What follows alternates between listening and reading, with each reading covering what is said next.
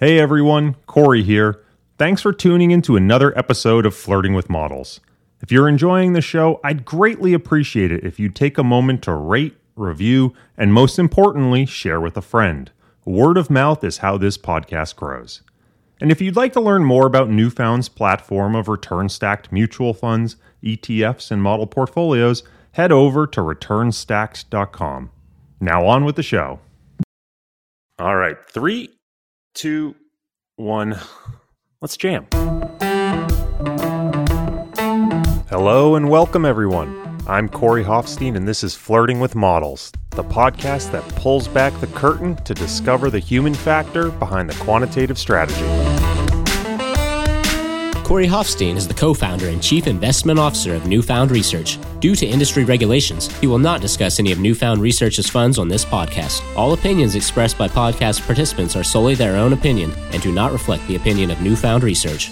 This podcast is for informational purposes only and should not be relied upon as a basis for investment decisions. Clients of Newfound Research may maintain positions in securities discussed in this podcast. For more information, visit thinknewfound.com. This season is sponsored by Simplify ETFs.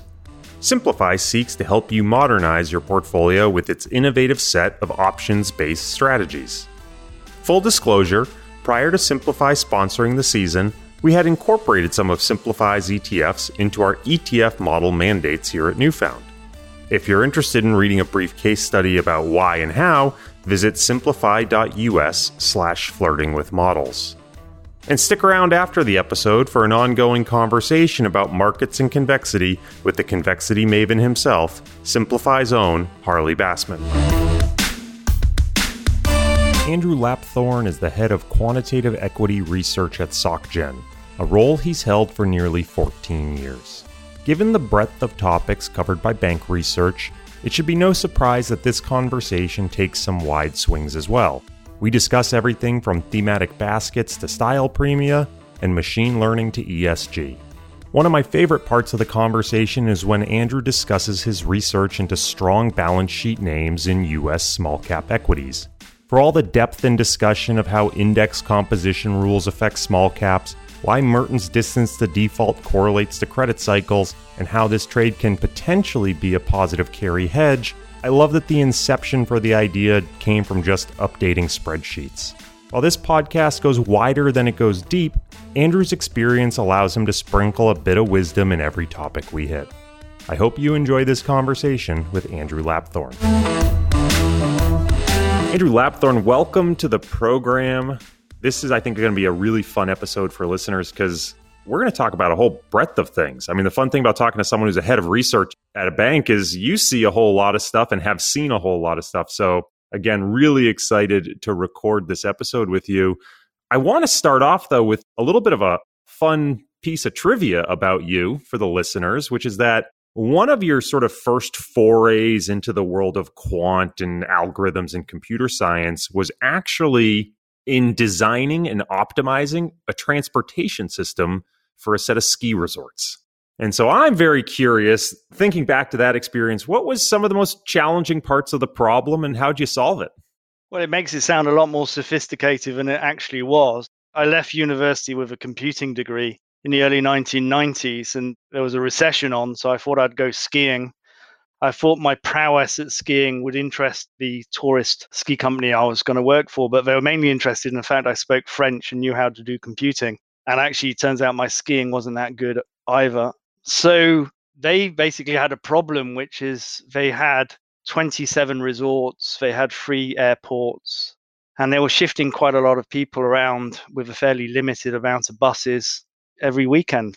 And so it was my job to try and work out how to get all those people into all those buses into their resorts reasonably speedily. And I, I'd like to say it was a sophisticated algorithm, but it tended to be quite a large sheet of paper, which would start off with all the resorts and all the airports. And then what were the problems? Well, snow was a major problem because it would snow and you'd have to rip it up and start again, and fog because Chambéry Airport at the time had a, a bad habit of closing. So it was an incredibly challenging bit of work because you had this whole idea of how the world was going to pan out. And then things literally changed from the start of the day throughout. I mean, I used to get a call. I think the worst call I ever got was when essentially all three airports I had all closed. So, so, had, so we had to send the aeroplanes back. And the difference, I guess, is that when you pick a stock, it doesn't get angry because you picked it. And obviously, with tourists, they do get angry if things don't work out quite so well. I don't know. I feel like all the stocks I pick tend to seem to get angry at me, but maybe that's just my experience. Let's fast forward a bit. So you now sit in the role of head of research at SocGen. And one of the things that I think about very often is the world of investing, there's just a huge breadth of different topics that can be tackled.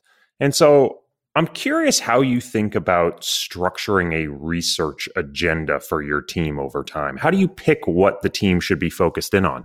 You could probably ask my team whether I structure things at all, actually. I mean, first and foremost, I work with some very talented, enthusiastic individuals who are looking at all different parts of the market. They're looking cross asset, they're looking long term, they're looking at the market microstructure. As you say, there's so many topics which we're trying to look at at any one point in time.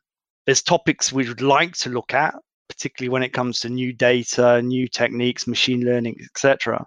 But at the same time, we've got a very wide and varied client base who has its own problems.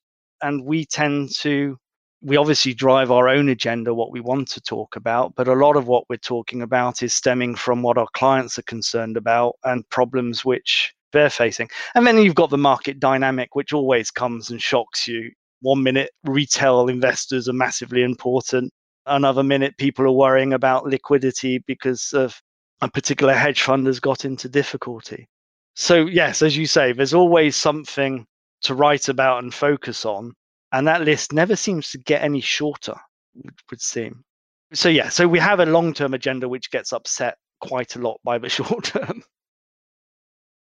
i'm curious as to how bank research has evolved over the span of your career thinking back over the last 10 15 20 years how has the type of research that you've done or the areas you've focused on meaningfully changed it's changed a lot i mean it's gone from from my perspective, I mean, when I started, we didn't even have email for a start. So we used to actually just write research. You would go to the printers, get printed, and people used to just walk it around and manually to our clients. And I remember actually updating models and sticking them on floppy disks and sticking them in envelopes so they could get walked around to clients. Apart from the technological side of it, in terms of the topics, you very much evolved from this kind of fundamental stock picking or fundamental investing perspective where you were providing information and ideas into a fundamental process to becoming increasingly systematic, not just in the case of designing systematic strategies, but thinking about the difficulties systematic investors might be having. So a lot of it becomes more trading focused, you know, the cost of putting things on we have quite a large focus on ETF research, and we have a business which is solely dedicated to analyzing benchmarks, i.e., what's going to happen to a particular thematic benchmark, what's going to happen to the MSCI benchmark. That has become a, a kind of niche product 15 years ago to one of huge focus. So in summary, I think just the impact of non fundamental investors has really changed, I suppose, the range of things we talk about and the range of things we write about. I want to spend a little bit of time on that idea of the growth of index investing, both truly passive index and then maybe sort of these smart beta rules based or thematic basket type indexed products that are out there. And you've seen a dramatic growth over the last 20 years and accelerating growth really over the last 10. You mentioned that it sort of shines an increasing light on the importance of the index research team. I know recently I was reading some of the research from that team and they were highlighting some dramatic index changes happening in ESG benchmarks. I was hoping maybe you could spend a little time talking about what that team is looking into and the types of insights they're trying to uncover in their research. I think one of the big difficulties of going from, say, like a purely passive benchmark where the benchmark is largely constructed around concepts of size and price. So your traditional market weighted benchmark, which already, if you look at a, a typical benchmark, there's about 5,000 index changes a year in a passive benchmark, which kind of really negates the whole concept of it being passive. the, the amount of things that you have to look at if you're managing a passive benchmark is quite extreme. But that's been around and with us for a long, long time. But what we've seen over the last, I suppose, 10 years is lots of indices based around other concepts. We've seen smart beta turn up, and we're increasingly seeing thematic benchmarks turn up. And that leads to other questions because if you're investing purely on the basis of a theme, when do you stop investing? At what point do you say no? If you've got a market cap weighted benchmark, everything just grows and it tends to be quite a broad benchmark. But if you've got a something based on an idea, at what point does that idea become too big? At what time does the flows into that idea become problematic? And we know the response. I mean, the index providers then have to respond by changing the structure of that benchmark. And most, I suppose, providers of those type of products will always say it's a nice problem to have, i.e., you've exceeded your expectations. So we're looking increasingly at that. We obviously produce as well quite a lot of thematic ideas, but there's complexities in that because often you're trying to squeeze too much money into a particular idea at a particular time. And that's obviously very much in the headlines with respect to some of the uh, particular ETFs at the moment. I want to stick with this notion of thematic baskets for a second. I've noticed that a lot of bank research does tend to circle around this idea of publishing these different thematic baskets that might be relevant over time.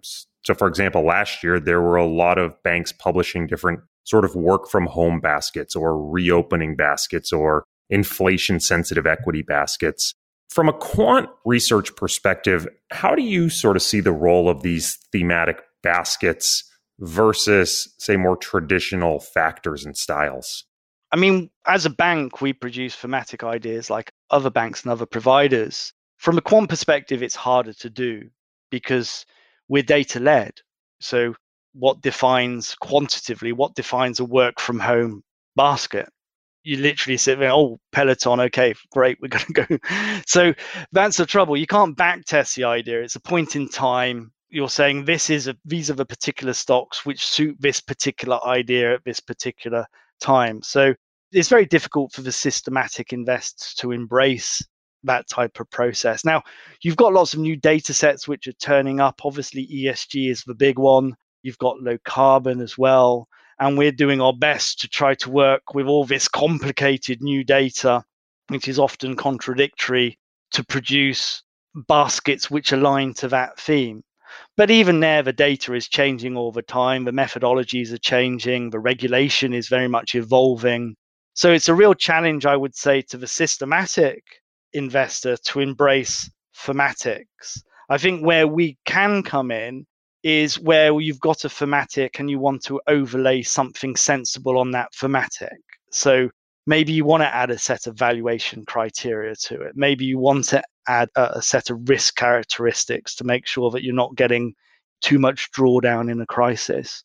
So I think at the moment, thematic is operating somewhat independently of factors, but we've actually had quite good experiences combining new data sets with factors. And other people do the same. You call it the pure factor approach or whatever. Just because you're investing in a theme doesn't mean that you should neglect all the other good investment criteria that you might have. So we have pure factor ESG benchmarks, which are optimized towards ESG, but the ESG comes with a data set which has biases which are not helpful. So they may be regional and sectoral biases, and maybe they're too expensive, maybe they've got negative profitability, all that type of thing. And what we found is that once you realign that data set or that thematic with your equity factors, actually it works far better. I mean, what you find is actually the new data set doesn't add much value, but that's what the clients want. And it's your factors which are doing the heavy lifting and helping performance. So I would say on a 20 year view, we've always produced thematic baskets. Everyone, sell side has always come along with these great ideas. I think the difference now is a greater demand for them. It's coming from the client base, both institutions and retail. And maybe that's because we need to be more interesting. If you say, I've got a 60 40 mix, my bonds are yielding nothing, and I've got some S&P, how do you differentiate yourself? How do you come up something which is new and exciting? Whether something new and exciting is going to make people money is a mute point, but I think a lot of the product innovation is coming from the lack of choice in standard assets, to be honest. Staying with the thematic theme for a moment, you and the team have been writing a lot about inflation lately. And I think inflation is a really interesting one from a quantitative perspective because, for the most part, it's been a non factor for the last 20 years. Most quants working today really haven't had to deal with significant inflation, at least in most developed markets. And so it's been a non issue in a place where there really isn't a lot of data to work with. Given that there seems to be a growing concern about inflation going forward, how are you and the team approaching trying to tackle this risk? And maybe you can talk about some of the things that you've learned. I agree with you on the 20 year view. I mean, I, I think I've been doing this for, you know, since the mid 90s. And I think I've had my first serious question about inflation risk in the middle of last year. And that was related to, you know, supply chain disruption because of COVID. I've also had the honor of sitting next to Albert Edwards for pretty much all of that time. And Albert's Ice Age has been very much a deflationist, deflation view of a world with yields heading to zero. And he's been absolutely correct on his fixed income call and that dynamic. And I think that's what we've all grown up with for the last 25 years ever lower yields, deflationary forces. But we're at a juncture now where fiscal policy is increasingly using the magic money tree or modern monetary theory, depending how you want to call it. And we're at a point where the market has been driven by valuation change. It's been driven by lower bond yields. It is very rare to see a, a stock market move for so long solely on valuation change. I mean, the amazing number for me is that if you look at the progression of MSCI world profits over the last 10 years, they're the same. They haven't gone anywhere in 10 years. Now, of course, we've got these fantastically great stocks out there which have done very well and very much in the news, but there's a whole load of stocks which have not done so well. Now, we've ended up after a long period of quantitative easing and central bank interaction with the markets where defensive assets are expensive, you know, secure assets are hard to come by at a reasonable price. Now, if you then think about this in another way, if the risk free rate is 5%, how much risk can you take? I would suggest that you don't mind so much losing 20% if you could ship in the risk free rate at 5%. If your risk free rate is naught, how much risk can you take? And I think this is a modern misconception between kind of market practitioners and economists, or maybe central bankers central bankers say, well, if we decrease a risk free rate, everyone will want to take risk, but we don't really want to take risk. We want to be in the risk free rate. we want five, 6% vol. So we go find around looking for instruments which have five to 6% vol. We're not ever going to buy anything with loads of vol. So during the era of QE, anything with low vol or anything apparently safe has re-rated massively. So you've got a whole range of negative yields. You've got quality stocks which were very, very expensive, growth stocks which were very, very expensive, and anything which is volatile and dangerous, cyclicals, maybe financials, dirt cheap.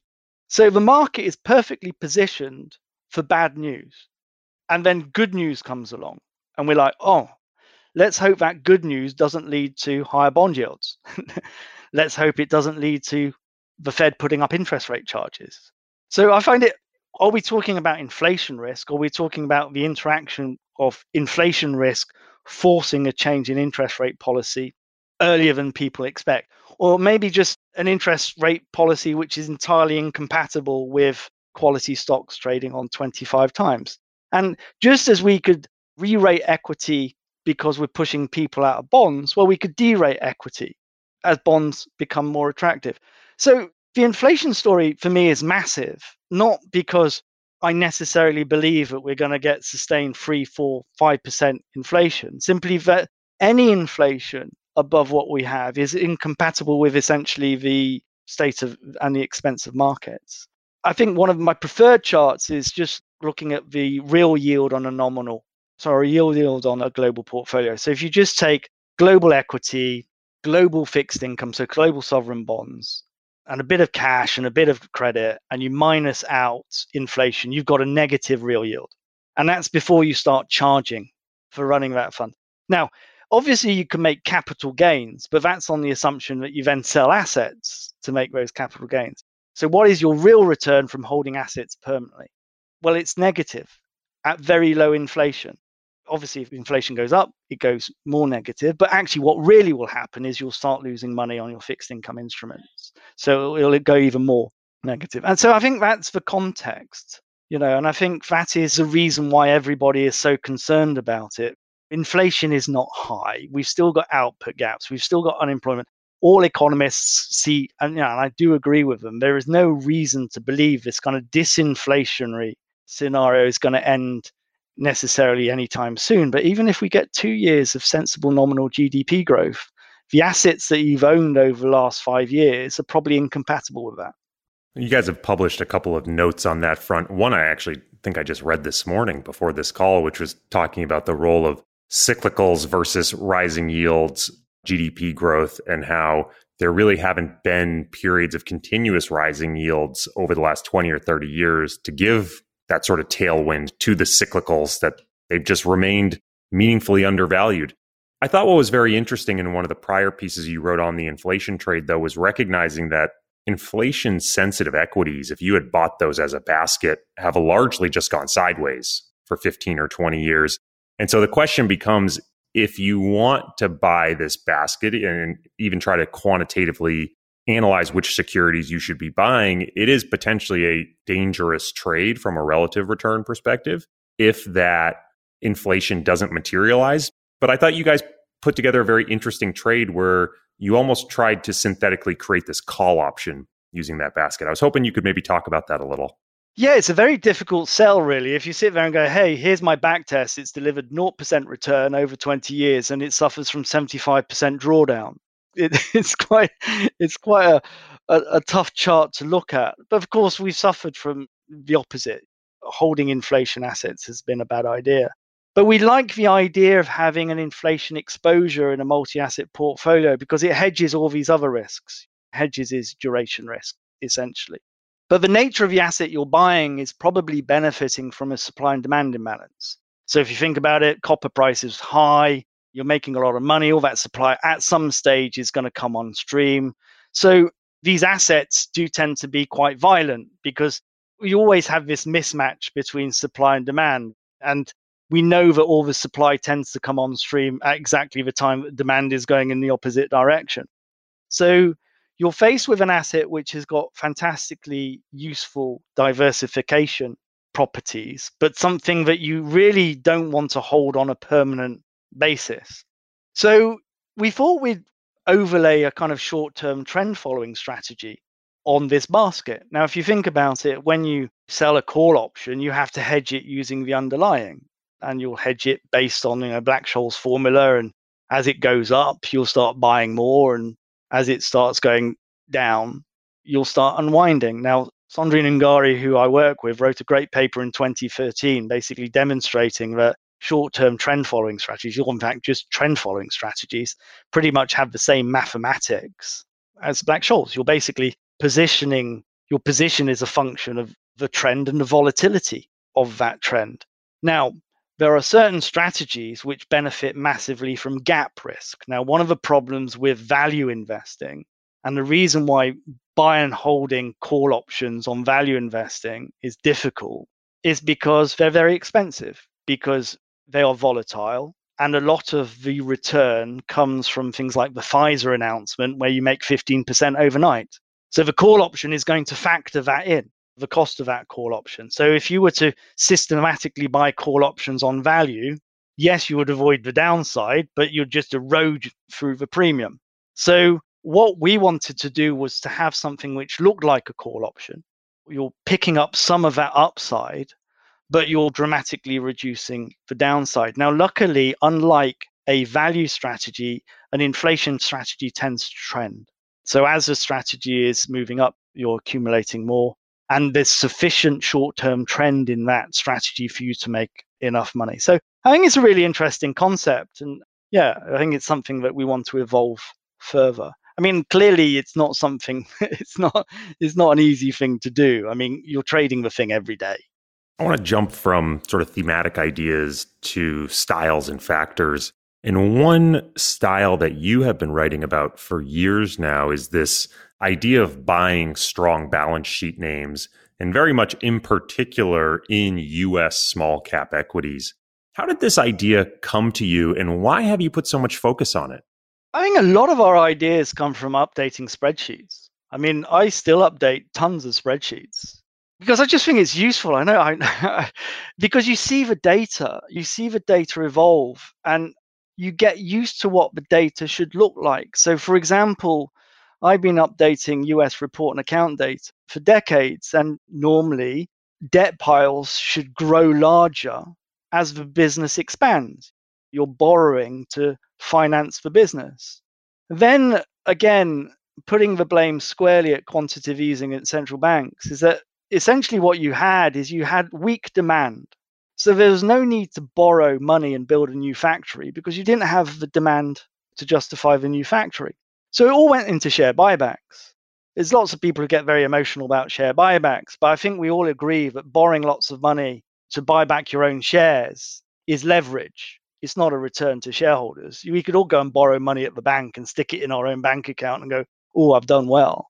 And so we saw this spectacular rise in debt through the 2013 14 period, while cash flows were fairly static.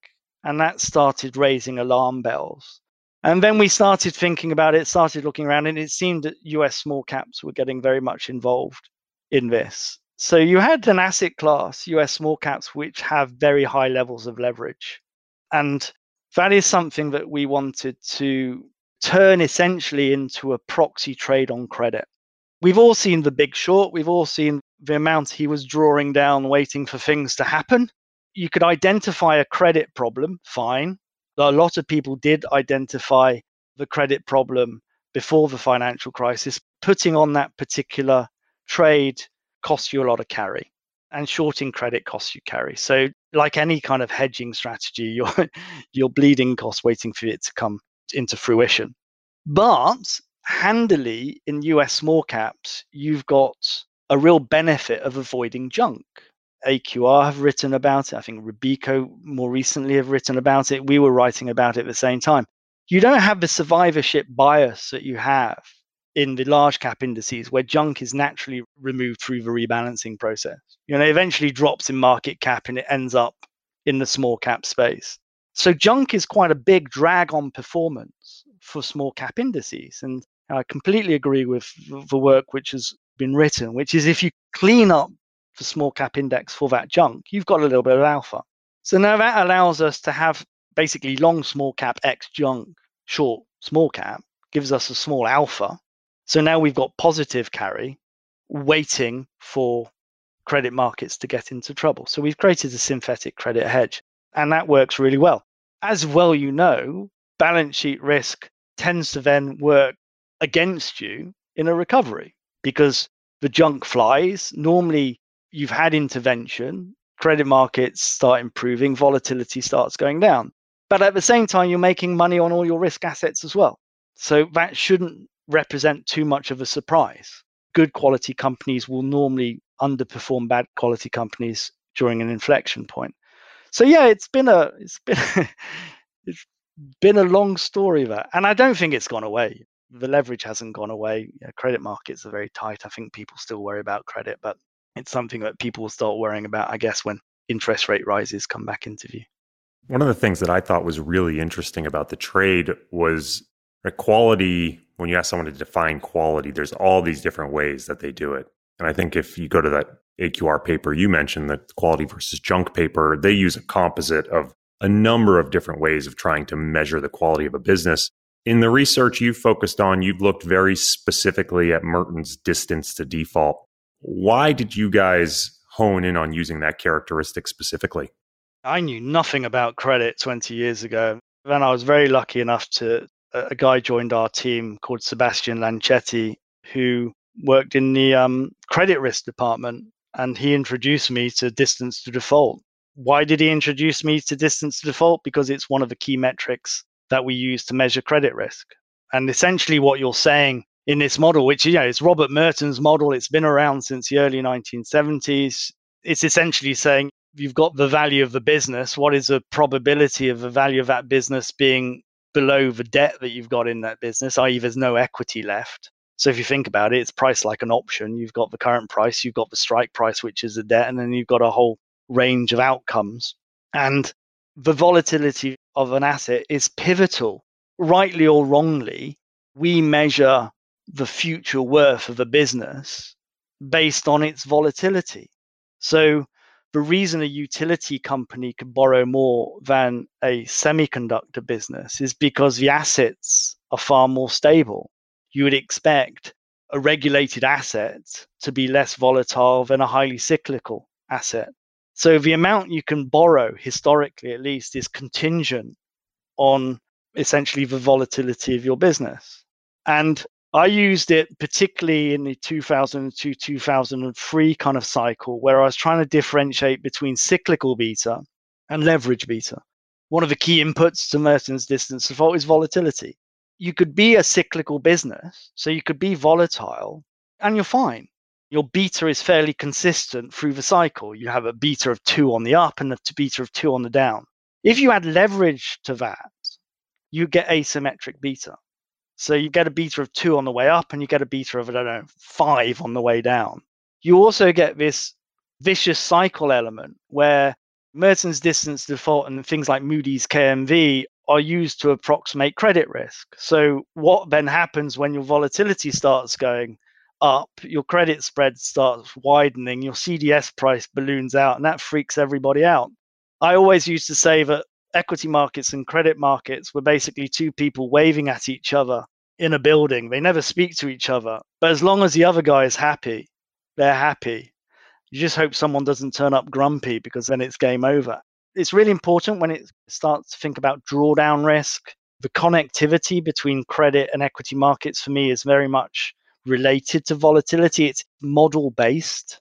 At the moment, you've got this, this big debate where you've got credit spreads which are very, very low and everybody who's positive on credit thinks volatility is too high and then you've got other people saying volatility is fine credit spreads are being overly helped by intervention so there's quite a gap there i know you indulge in distance to default i've seen some of your charts indulge is a good word for it in a prior conversation we had we were talking about this topic you mentioned the phrase to me that the circularity of connecting volatility to credit is a really useful framework for thinking about risk. What do you mean by that? For me, when you start looking at credit risks and credit models, I used to spend my time Uh, a prior bank talking a lot to the, I used, because we were quite bearish, we talked to the credit risk department. And they talk in that language. They talk in the language of trying to assess what the risks are across a whole platform. And they're not just talking about single stocks, they're talking about all kinds of things. Essentially, they're all using some measure of what the future worth of something is going to be. And therefore, equity volatility, therefore, becomes pivotal because that's probably the thing which is most live. If you've got the book value of something, it's not really going to help you. And that then permeates through the system. So when people say, okay, the credit spread is narrow, if the volatility is also very low, but you see that they've been piling on the leverage nonetheless. What's probably suppressing the credit spread is the volatility of the asset, not the fact it's got low leverage. And what people then forget is that individual companies' volatility is not connected to the individual company, it's connected to markets. Essentially, what you're doing is you're kind of selling your soul to the credit devil, really. You're now at the mercy of volatility. So you're looking in the background at, at just what's the leverage on this business, maybe even what the volatility of that business is. But now the future downside risk of that business has materially changed because for every point additional on vol is going to have a very different effect than it had done before. So I think for me, it was just really allowing me to understand just how circular and dynamic credit markets are.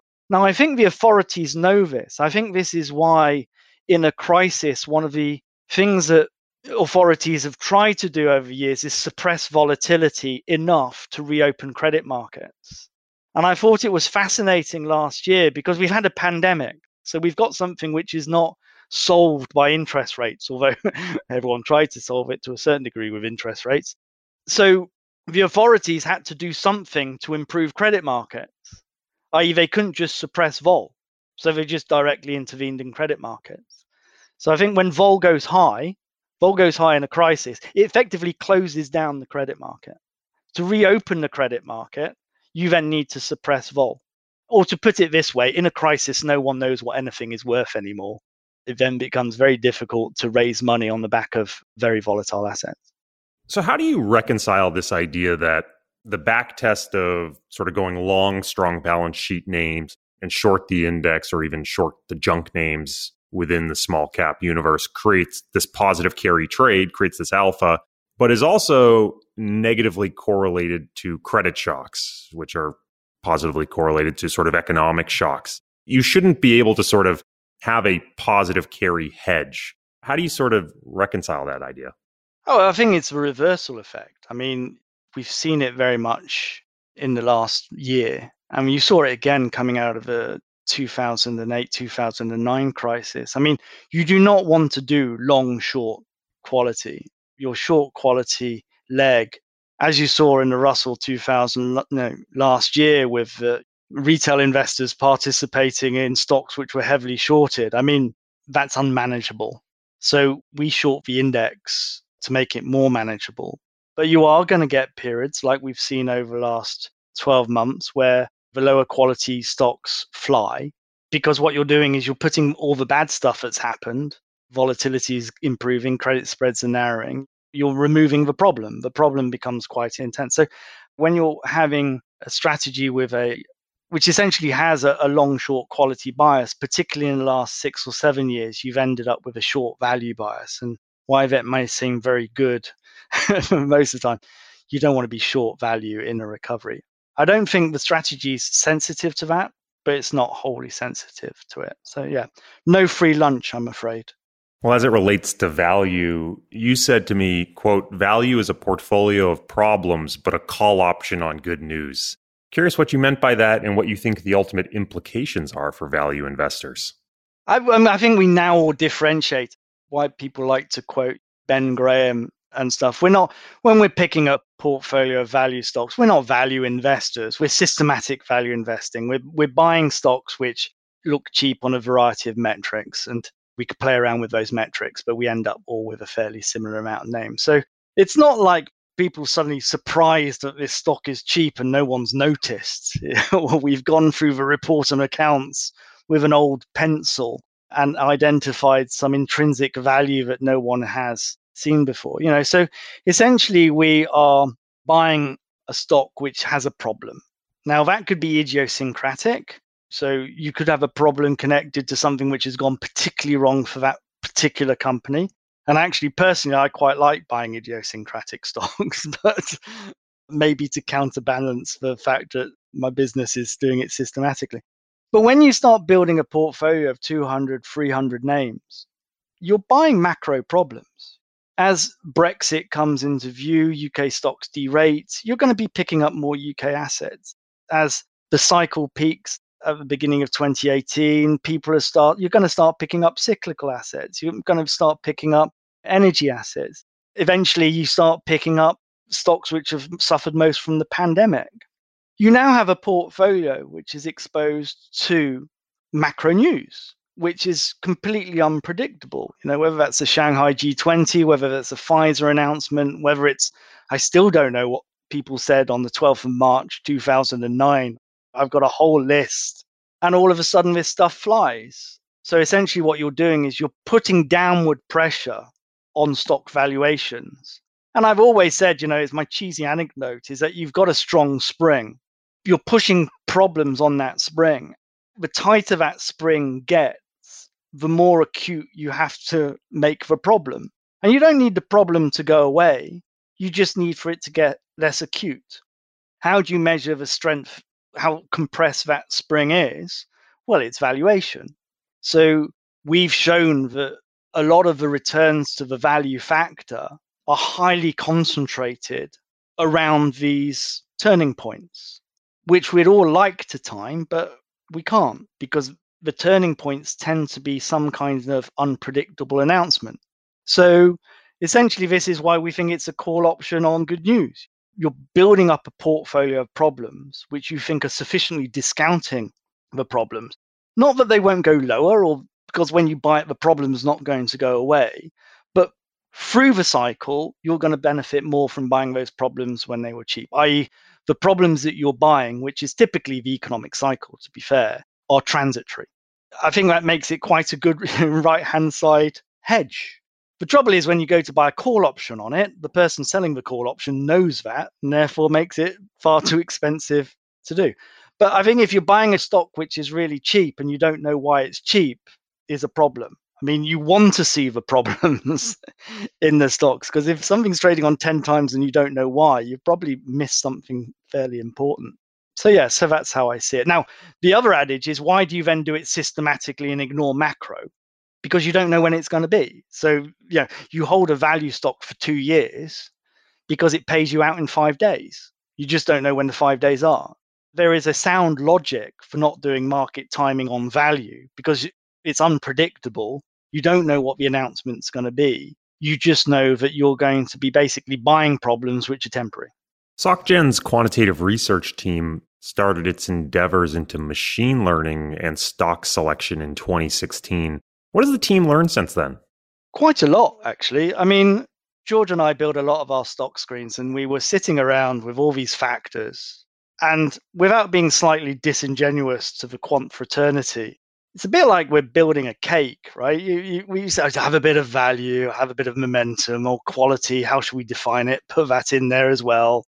Let's run all these back tests. How's that look? Or maybe chuck something else in. I mean, we we have all these factors and we optimize these factors, but the choice of factors we choose in the first place and the combination of factors. Do we do earnings momentum plus value? Do we do price momentum and value? Do we sort with quality first? And you've got lots of different combinations of ideas which we try to put into a logical portfolio. Now, George is particularly good at the factors. He's very experienced at the factor library, and he didn't really have any experience of machine learning. My machine learning expertise came from my university degree when actually calculating anything was rather difficult and the lights tended to go dark when you got the calculations running.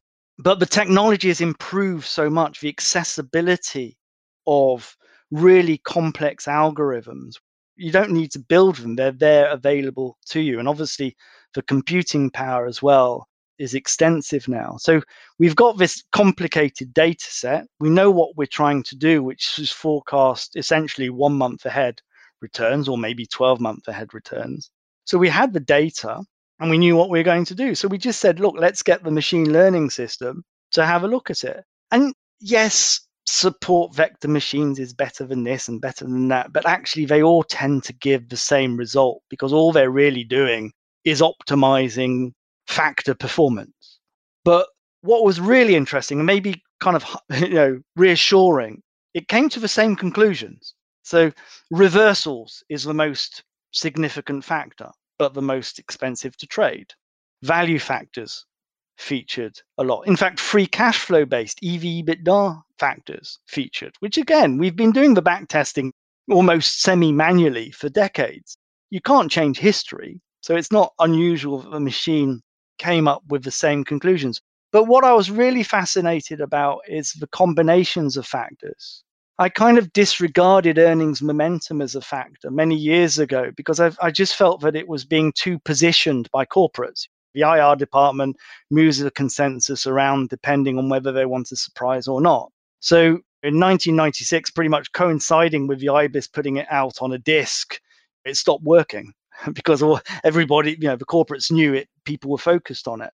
So as a factor, it was kind of ranking in the low 60s in terms of importance. And when we started putting it into a machine learning system, it was consistently ranking in the kind of top 10, top 15, but not on its own, in combination with other factors. Take you know distance to default. Distance to default is a non-linear factor. No one cares about balance sheet risk until they do, and when they do, it's the only thing they care about. So most of the time, having a low beta versus the market is meant to be a drag on performance. So yeah, no, we've learned an awful lot.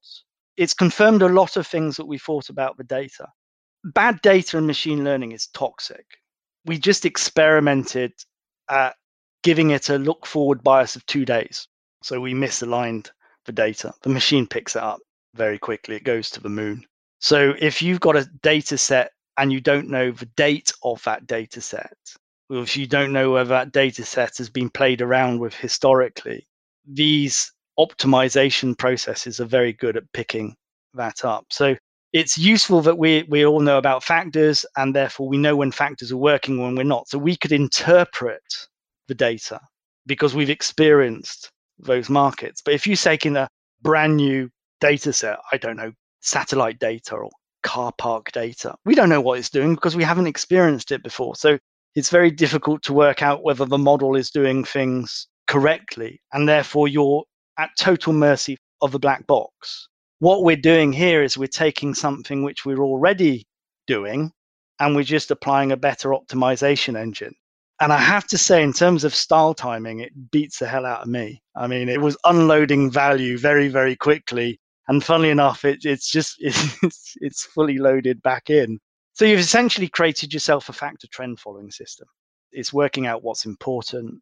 And even though we're using very long data sets to build the model, it's quite reactive. It's surprisingly reactive.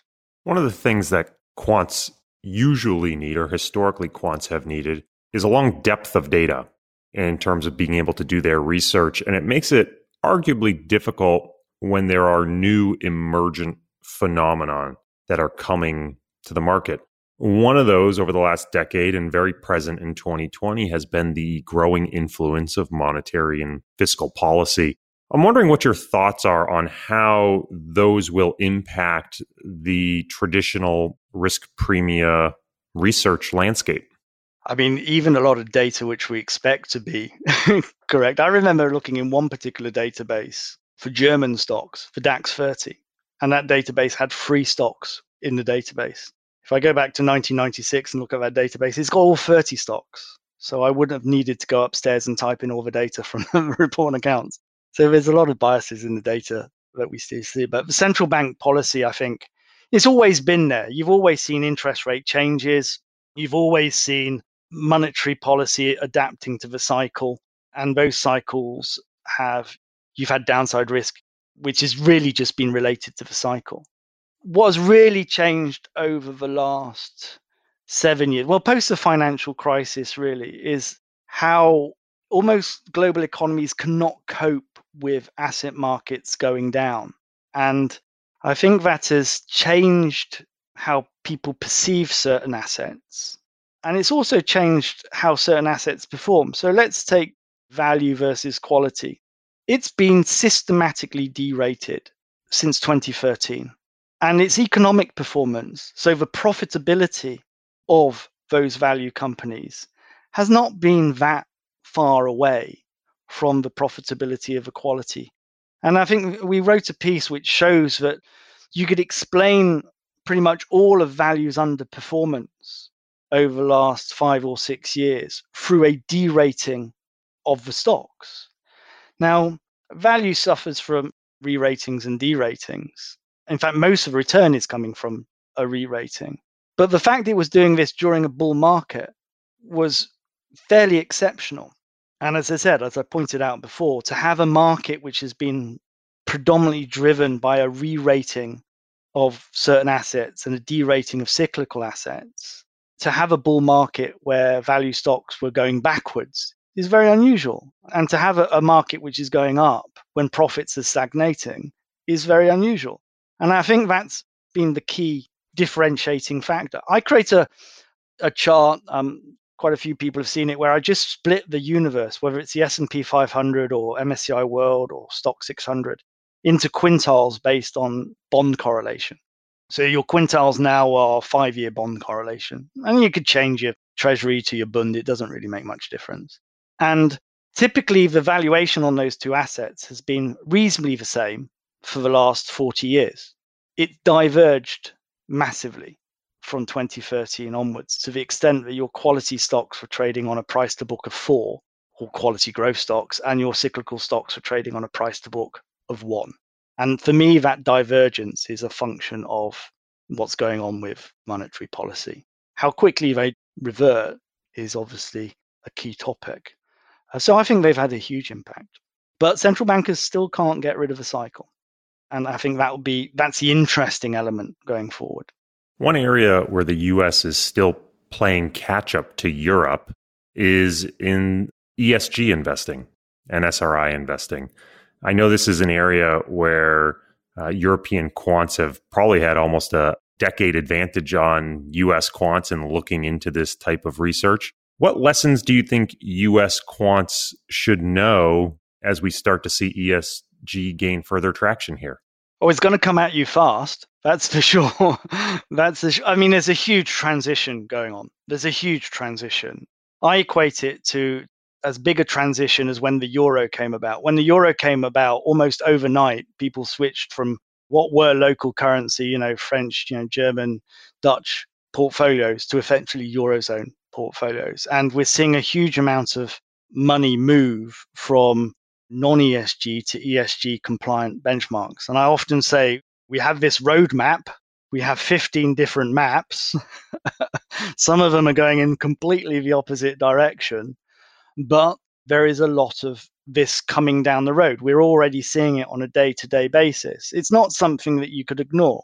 It's coming from the asset owners, it's coming from investors. Investors want to invest in things which are better for the planet. They want to have an influence. So it's something that I think everybody, every investor has to deal with. And we all know the challenges of the data. You know, MIT wrote a very good paper a few years ago, just looking at the top five ESG providers on how there was a huge disagreement from those providers. Now, we like to do things which are quite precise. Quants like to do things which are quite precise. So when you've got, I think MIT basically said, we're trying to measure people and trying to measure funds and corporates on something that we're not measuring particularly well. So, how do we optimize towards an idea which is still it's been around for a long time, but the data sets are reasonably in their infancy. So I think it's something that we, whilst it's full of challenges, I think actually this is what quants are really good at. I mean, we're really good at building portfolios. I think if you have an objective, so let's say your objective is I want to invest in Japanese equities. Well, that's an objective. you buy Japanese equities. You build a portfolio which is appropriate for Japanese equities. Now, just because you want to invest in Japanese equities doesn't mean that you've said, I want to outperform. You're just specifying that I want to invest. So, a lot of this requirement is coming from something which is different to risk return. It's a constraint, but doesn't necessarily mean it has to impact overall performance. The other challenge is the data set is bringing with it a set of biases. As you said earlier, ESG has probably had greater momentum in Europe, and therefore ESG data and the provision of ESG data from corporates is probably better. That will give you a global portfolio, a bias towards European equity, and you would end up underweight US equity. And then there's also the sector risks and the exclusion. So often the performance is relating to the biases in the data set, not the message that is coming in terms of are you a good or bad ESG company handily, as I said, once we correct for that, once you correct for those biases, actually the data becomes, I wouldn't say irrelevant, but I would say the target of ESG compliance is less challenging. And actually, this year, for example, our pure factor ESG index is performing broadly in line with its target benchmark, despite the fact you've seen strong rallies in things like, you know, commodity sectors and energy intensive sectors, which are typically well, low carbon in particularly unfriendly. So yeah, I think it's a huge, huge challenge. There's thousands and thousands of data items to look at, but there's no avoiding it. From a commercial point of view, this is what a lot of people are demanding. Last question for you.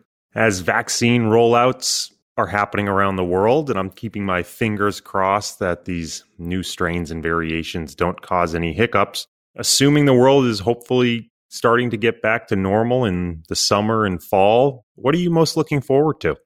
Well, I was hoping to go to the pub on Monday, but typically it then snowed. I mean, you know, middle of April, we've got like an inch of snow. No, I'm definitely interested. You know, I, I, meeting clients is what I've been doing for a long, long time. But you know, the conversations with the clients are what makes the job fascinating. That dialogue, that sharing of ideas. I think it's going to be a while before we're getting on planes and going around and meeting people, but at least being able to wander down the road and have a drink with a client and have a chat about markets, I think is one of the things kind of work wise I'm looking forward to.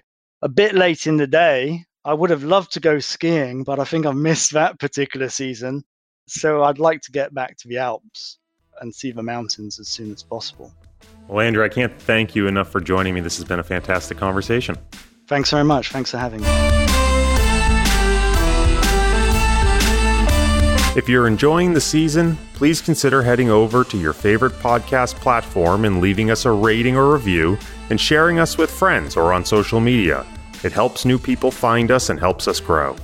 Finally, if you'd like to learn more about Newfound Research, our investment mandates, mutual funds, or associated ETFs, please visit thinknewfound.com. And now, welcome back to my ongoing conversation with Harley Bassman. We stand today in 2021, how do you think about the role of diversification as a primary means of risk management for investors going forward versus long convexity positions? I don't think it's versus. I think convexity is what you can add or subtract to the core asset you own. Okay, so you can buy a stock, or you could buy a call on a stock, or you could sell a put on a stock, or you could do any of these things as ways to capture exposure to the core asset. It's not or, it's and. Now, diversification becomes an interesting question. And this actually, I would say, is my greatest fear. What keeps me up at night? You're kind of stumbling over the truth here. What we've seen in the last decade is that stocks and bonds go in opposite directions, at least locally. Stocks up, bonds down, and vice versa. They act as a quasi local hedge for each other. And thus, Bridgewater has become a billionaire because what did he do? He said, well, let's go and take $100 of cash. We're going to invest $130 in bonds and 70 in stocks. And they got that weighting by looking at mathematical correlations. So they've taken this $100, levered it up two to one at a ratio where the two are somewhat offsetting, and that's worked very well. And I say, congratulations. It was an incredible observation and a brilliant execution. So he deserves to be a billionaire, despite some of the other things a little crazy about it. The problem we have is are we going to own that correlation? Will we realize that correlation forever? The answer is no. As a matter of fact, this correlation is a relatively recent phenomenon. And prior to 2000, more often than not, you had stocks and bonds with an opposite correlation where they went up and down together. It is my belief that we're going to have higher rates, which we could talk about at a different time. And it is a, I won't say a fact, but a historical artifact that when you see interest rates and inflation get above three and a half, four and a half percent, somewhere in there, the correlation flips. If it is the case that we get interest rates to rise over the next few years, and we have simplified products to go and solve that problem for you, and we see the correlation flip, it's going to be a real problem because all the guys who are in the risk parity trade where they own stocks and they own bonds on a levered basis, they're going to be sorry a lot. People who are using simple diversification portfolio like 60 40 strategies where stocks and bonds hedge each other will be sad also because they'll go down together. It won't be as bad because they're not levered, but they're both going to go south. And if you look back in the last five years, we've had two or three deep drawdowns where stocks and bonds have gone down together, where it's basically correlation one, everything goes down. Well, that kind of came back with some help from the Fed. If we get rates above a certain level, the Fed will not be able to go and stop that correlation one. And so when you're talking about diversification, you should be thinking a bit broader than just, I'm going to own some defensive stocks and some aggressive stocks and some FANG stocks. When things get rough, it'll be all stocks go south, just some faster than others. I would be cautious in that. And I might think of diversification as being a much bigger topic, as in my house. Do I have a house? Do I have a car? Do I have cash for six months of wages if I get fired? I would think much broader than just my personal trading account.